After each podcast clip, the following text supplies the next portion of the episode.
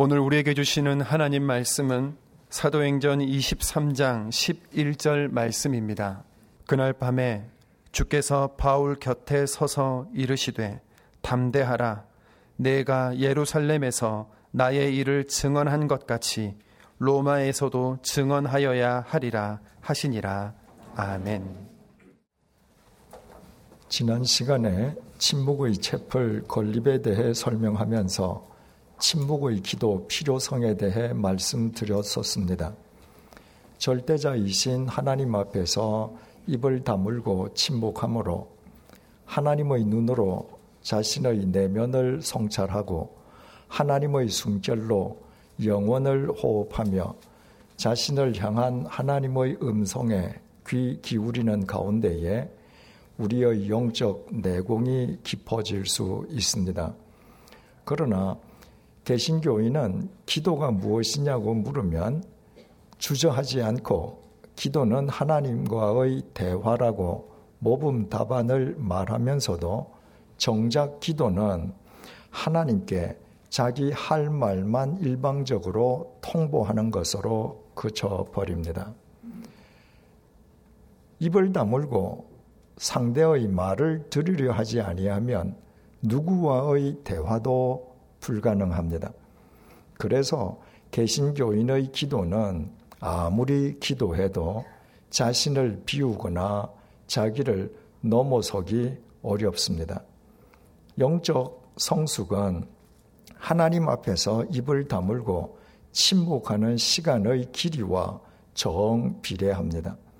하나님께 자기 자신을 전적으로 맡겨드리는 침묵을 통해 하나님에 의해 자신이 비워지고 하나님의 것으로 채움 받음으로 자기 성장, 자기 성숙, 자기 극복이 수반됩니다. 이와 관련해서 며칠 전에 성동구의 구역 모임에서 한 교우님이 제게 질문을 했습니다. 하나님 앞에서 입을 다물고 침묵하면서 하나님의 음성을 들으려 하면 도리어 온갖 잡념만 떠오르는데 어떻게 해야 하나님의 음성을 들을 수 있느냐는 질문이었습니다. 정말 그렇습니다. 하나님 앞에서 자기에게 몰두해서 자기 말만 쏟아 놓을 때와는 달리 하나님 앞에서 입을 다물고 하나님의 음성을 들으려 하면 이내 온갖 잡념에 휘둘리고 맙니다.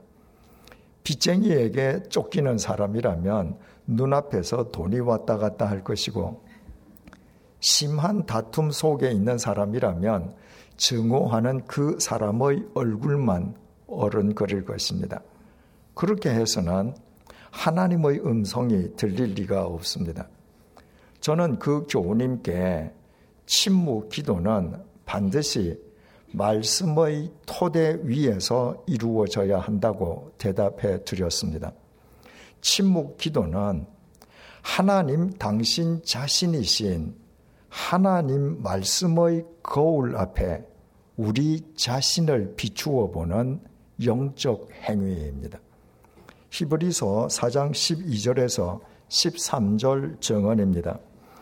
하나님의 말씀은 살아있고 활력이 있어 좌우에 날선 어떤 검보다도 예리하여 혼과 영과 및 관절과 골수를 찔러 쪼개기까지 하며 또 마음의 생각과 뜻을 판단하나니 지으신 것이 하나도 그 앞에 나타나지 않음이 없고 우리의 결산을 받으실 이의 눈앞에 만물이 벌거벗은 것 같이 드러나느니라.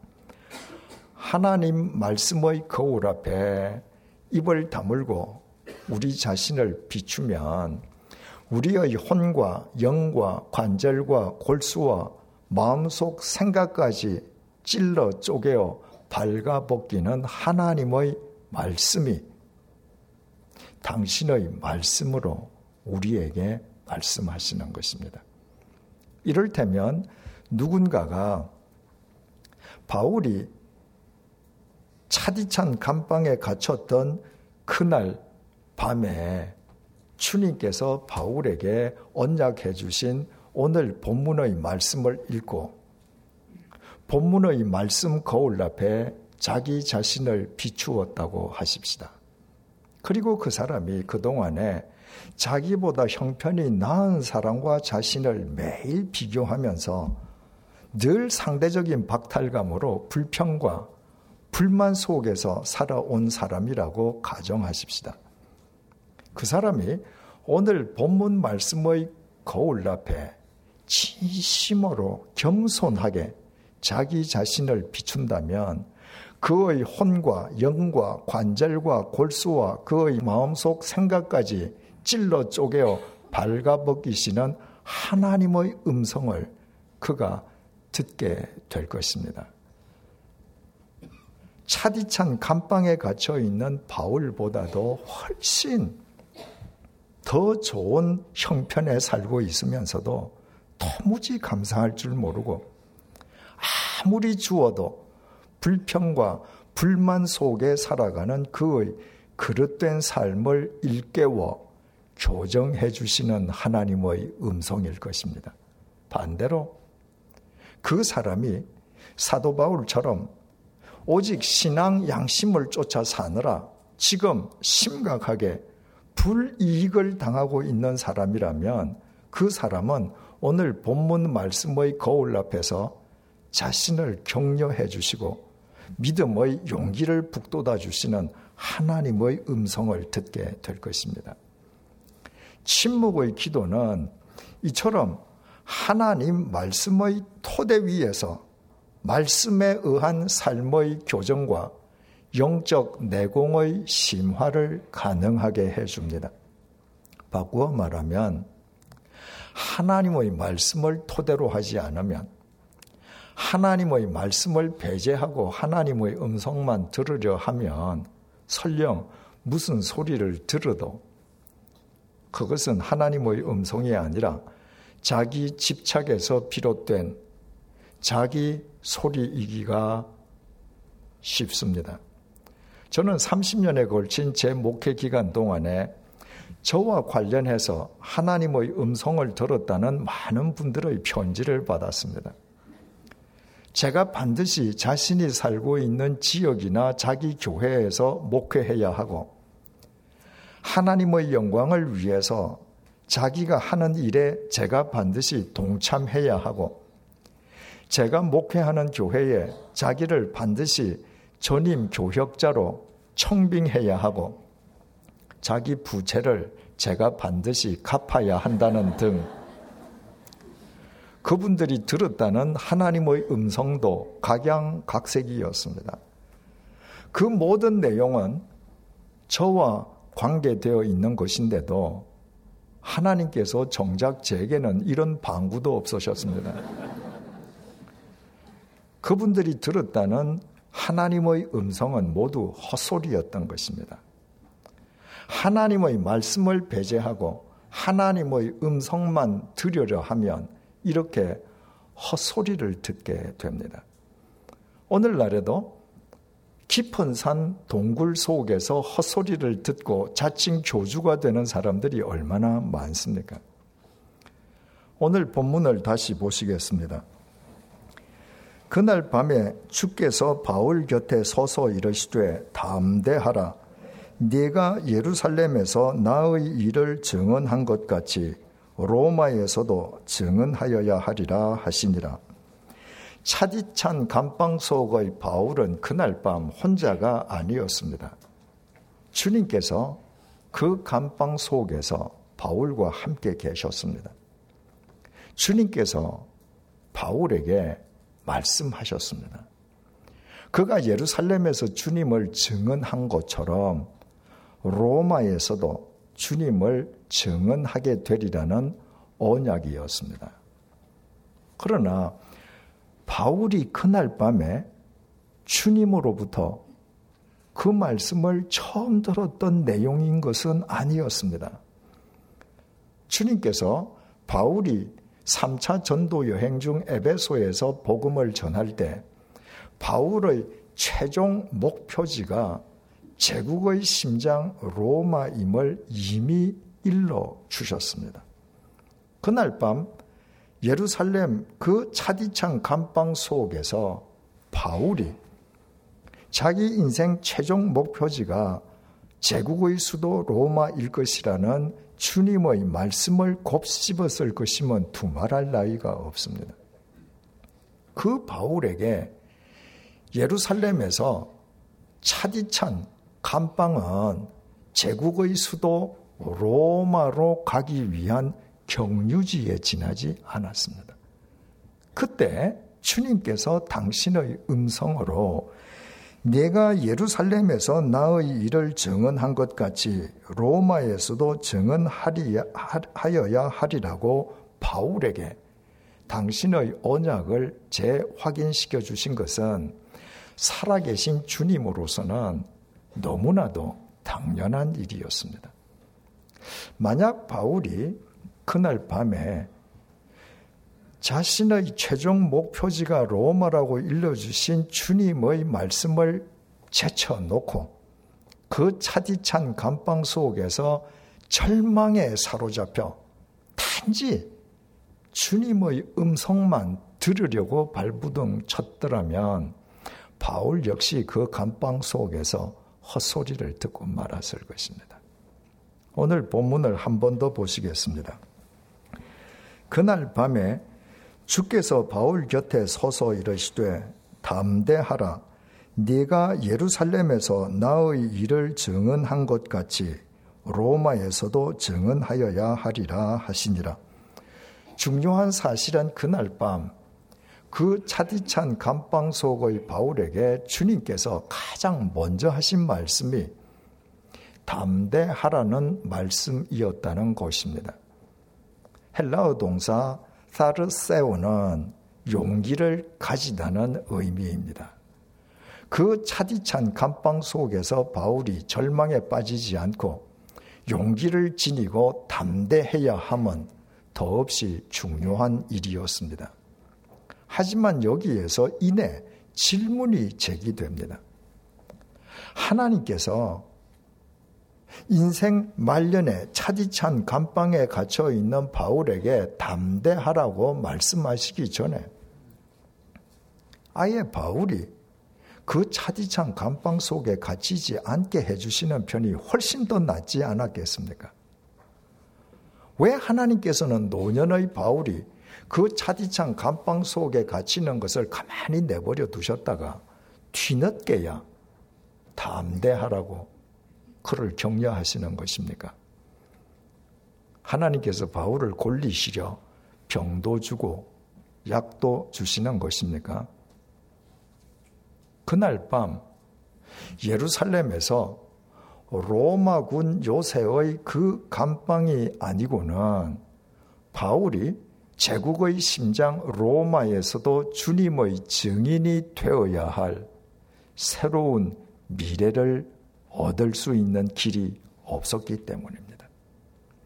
이미 말씀드렸고 다음 시간에 상세하게 살펴보겠습니다만은 이때 예루살렘에는 바울을 죽이기 전에는 먹지도 마시지도 않겠다고 굳게 맹세한 유태인들이 40여 명이나 있었습니다. 만약 그날 밤에 바울이 어느 민가에서 편안하게 잠을 잤더라면 바울은 그날 밤에 취도 새도 모르게 그 암살단에게 암살당하고 말았을 것입니다. 그날 밤 예루살렘에서 바울에게 가장 안전한 곳은 로마 군인들이 지키는 로마군 요새의 감방이었습니다. 그리고 로마군의 호송으로 압송되어야 유태인들의 온갖 살해 위협 속에서도 바울은 제국의 수도 로마에 무사하게 이를 수 있었습니다. 바로 이것이 그날 밤 그 차디찬 감방 속에서도 바울이 용기를 지니고 담대해야 할 이유였습니다. 예루살렘에서 그날 밤 로마군 요새의 그 감방만이 바울이 로마에서도 주님의 증인이 되어야 할 그의 새로운 미래를 보장해주는 유일한 징검다리였습니다. 십자가 죽음의 고난을 목전에 두신 주님께서 제자들에게 이렇게 말씀하셨습니다. 요한복음 16장 32절에서 33절 말씀입니다. 보라, 너희가 다 각각 제 곳으로 흩어지고 나를 혼자 둘 때가 오나니 벌써 왔도다. 그러나 내가 혼자 있는 것이 아니라 아버지께서 나와 함께 계시느니라. 이것을 너희에게 이르는 것은 너희로 내 안에서 평안을 누리게 하려 함이라. 세상에서는 너희가 환난을 당하나 담대하라. 내가 세상을 이기었노라. 큰 소리 치던 제자들은 주님께서 막상 잡히시자 저마다 혼비백산해서 모두 주님을 버리고 도망가 버렸습니다. 하지만 주님께서는 당신이 혼자가 아니심을 아셨습니다. 결코 짧지 않은 손을 지니신 하나님 아버지께서 당신을 붙들고 계심을 아신 것이었습니다.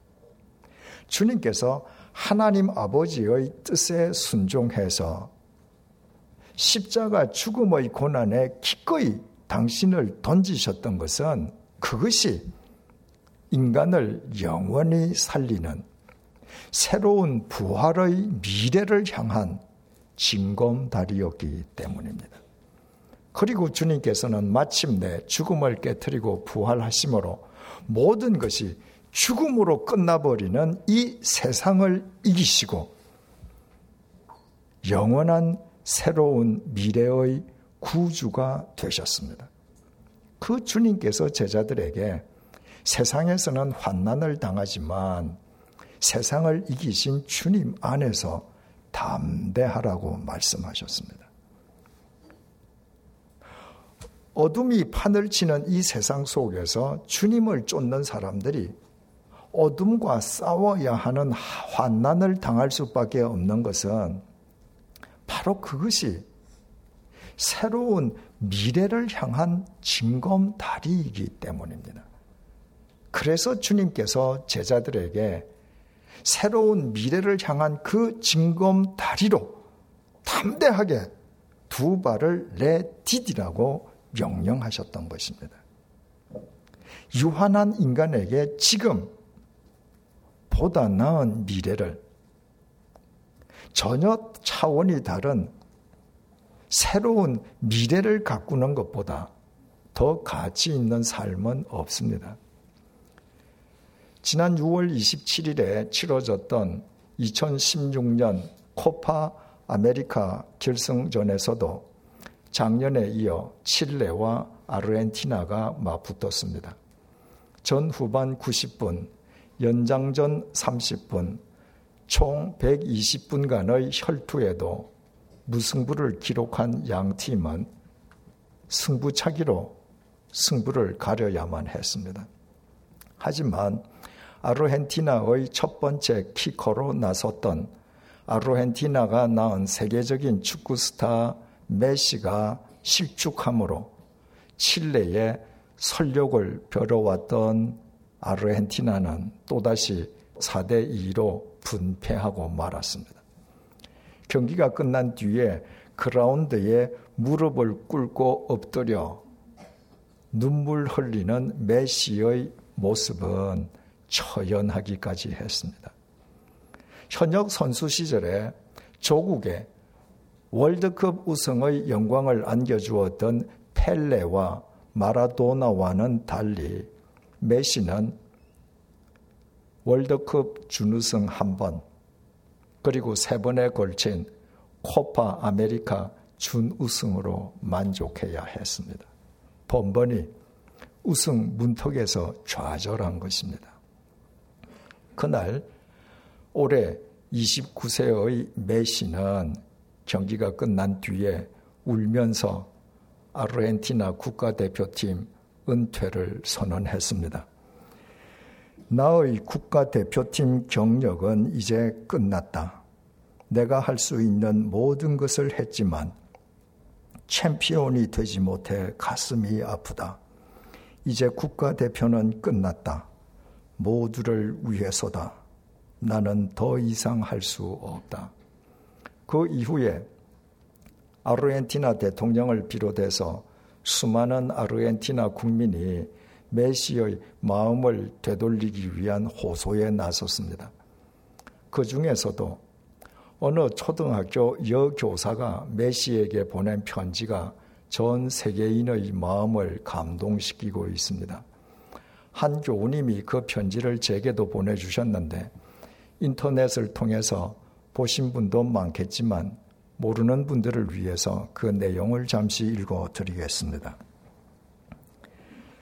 리오넬 메시에게 당신은 아마 이 편지를 읽지 않겠지요. 하지만 저는 오늘 축구 팬이 아닌 한 명의 교사로 당신에게 편지를 씁니다. 저는 비록 교사이지만 아무리 노력해도 아이들이 당신을 좋아하는 마음에는 미치지 못합니다. 그 많은 아이들은 당신을 사랑하고 있습니다. 그런데 그 아이들이 지금 영웅이 포기하는 모습을 보게 되었습니다. 대표팀 은퇴는 당신을 깎아내리는 사람들에게 굴복하는 것입니다. 승리에만 가치를 두고 패배를 통한 성장을 무시하는 그들의 어리석음에 당신이 넘어가지 않았으면 좋겠습니다. 아이들에게 이기는 것만이 우선이고 유일한 가치라는 선례를 남겨서는 안 됩니다. 아이들에게 인생의 목적을 내 재능으로 다른 누군가를 행복하게 하는 것으로 가르쳐서는 안 됩니다. 우리는 어려서부터 희귀병을 앓은 당신이 어떻게 고통을 극복하며 성장했는지를 보아왔습니다. 지금 당신이 은퇴하면 이 나라 아이들은 당신에게서 배웠던 노력의 가치를 더 이상 배우지 못할 것입니다. 지금 당신처럼 졌다는 이유만으로 포기한다면 오늘도 하루하루를 어렵게 살아가는 이 나라의 많은 사람들은 인생의 가치를 잃어버릴 수 있습니다. 저는 학생들에게 당신을 이야기할 때 당신이 얼마나 멋지게 축구를 하는지 말하지 않습니다. 단 한 골을 넣기 위해 당신이 같은 장면을 수천 번이나 연습한다는 사실을 알려줍니다. 당신은 아르헨티나 유니폼을 벗어선 안 됩니다. 모든 팬들이 당신에게 승리와 우승만을 트로피와 메달만 바라는 게 아니라는 사실을 알아야 합니다. 제발 우리 아이들에게 2등은 패배라고 경기에서 지는 것이 영광을 잃게 되는 일이라는 선례를 남기지 말아 주세요. 진정한 영웅은 패했을 때 포기하지 않는다고 생각합니다. 진정한 영웅이라면 이길 때는 같이 이기고 질 때도 혼자가 아니라는 진리를 알려주어야 합니다. 당신이 우리나라를 대표할 때만큼은 리오넬 메시가 아닌 아르헨티나 그 자체라는 마음으로 대표팀에 남아주었으면 합니다. 결과와 상관없이 사랑하는 일을 하며 행복할 수 있다면 그것이 가장 위대한 우승이라는 사실을 보여주세요. 결과와 상관없이 사랑하는 일을 하며 행복할 수 있다면 그것이 가장 위대한 우승이라는 사실을 보여주세요.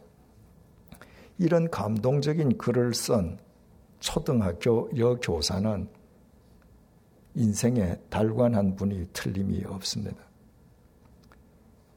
이제 29세에 불과한 메시가 2년 후의 월드컵, 4년 후의 코파 아메리카 대회에 재출전해서 또다시 우승에 좌절하더라도 그는 그 자체만으로도 펠레나 마라도나와는 달리 전혀 다른 차원의 전설로 남게 될 것입니다.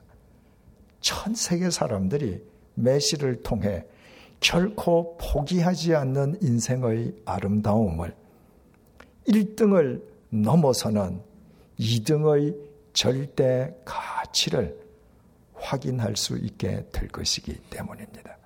그 새로운 미래를 위해 메시는 아르헨티나 대표팀에 복귀할 이유와 당위성을 지니고 있습니다. 패배한 축구 선수도 어떤 징검다리로 두 발을 내딛느냐에 따라 전혀 다른 차원의 새로운 미래를 가꿀 수 있다면 하물며 결코 짧지 않은 하나님의 두 손 안에 붙들려 사는 우리야 두 말에 무엇하겠습니까? 황량하게 방치되어 있던 양화진 외국인 선교사 묘원을 관리 보존하기 위해서 11년 전에 우리 교회가 창립되자마자 그동안 이곳에서 사익을 누려왔던 개인과 단체가 저 개인과 우리 교회를 모함하고 공격하기 시작했습니다. 모 교단까지 가세한 모함과 공격은 2007년에 그 절정을 이루었습니다. 저를 목사직에서 끌어내리고 우리 교회를 양화진에서 축출하기 위한 그들의 모함과 공격은 상상을 초월했습니다. 그러지 않아도 약골이었던 제 건강이 그때 치명상을 입었습니다. 제 체질과 건강 상태를 잘 알고 있던 한의사가 저를 진맥하고 앞으로 오래 살아야 5년이겠다고 말을 했습니다. 그리고 5년이 지나서 제가 실제로 암 수술을 받았으니까 그 한의사의 진맥이 터무니 없었던 것은 아니었습니다. 그때는 매 순간 숨 쉬는 것조차 버거웠습니다. 저를 지탱시켜 주는 것은 오직 하나님의 말씀뿐이었습니다. 어느 날 구약 성경 예레미야서를 읽던 중에 29장 11절 말씀이 저를 사로잡았습니다. 여호와의 말씀이니라. 너희를 향한 나의 생각을 내가 아나니 평안이요 재앙이 아니니라. 너희에게 미래와 희망을 주는 것이니라. 하나님이 우리 교회로 하여금 거짓 모함의 환란을 당하게 하신 것이 우리에게 재앙을 주시기 위함이 아니라 우리에게 미래와 희망을 주시기 위함이었던 것입니다. 불법과 무질서가 판을 치던 양화진의 묘지기로 부름받은 우리가 그런 환난의 과정을 고통스럽게 거치지 않는다면 치유의 복권 지대로 방치되어 있던 이 양화진이 어떻게 대한민국의 법과 공익에 따른 한국 개신교의 성지로 회복되는 새로운 미래를 얻을 수 있겠습니까? 예레미야 29장 11절 말씀이 얼마나 저를 담대하게 붙들어 주었는지 모릅니다.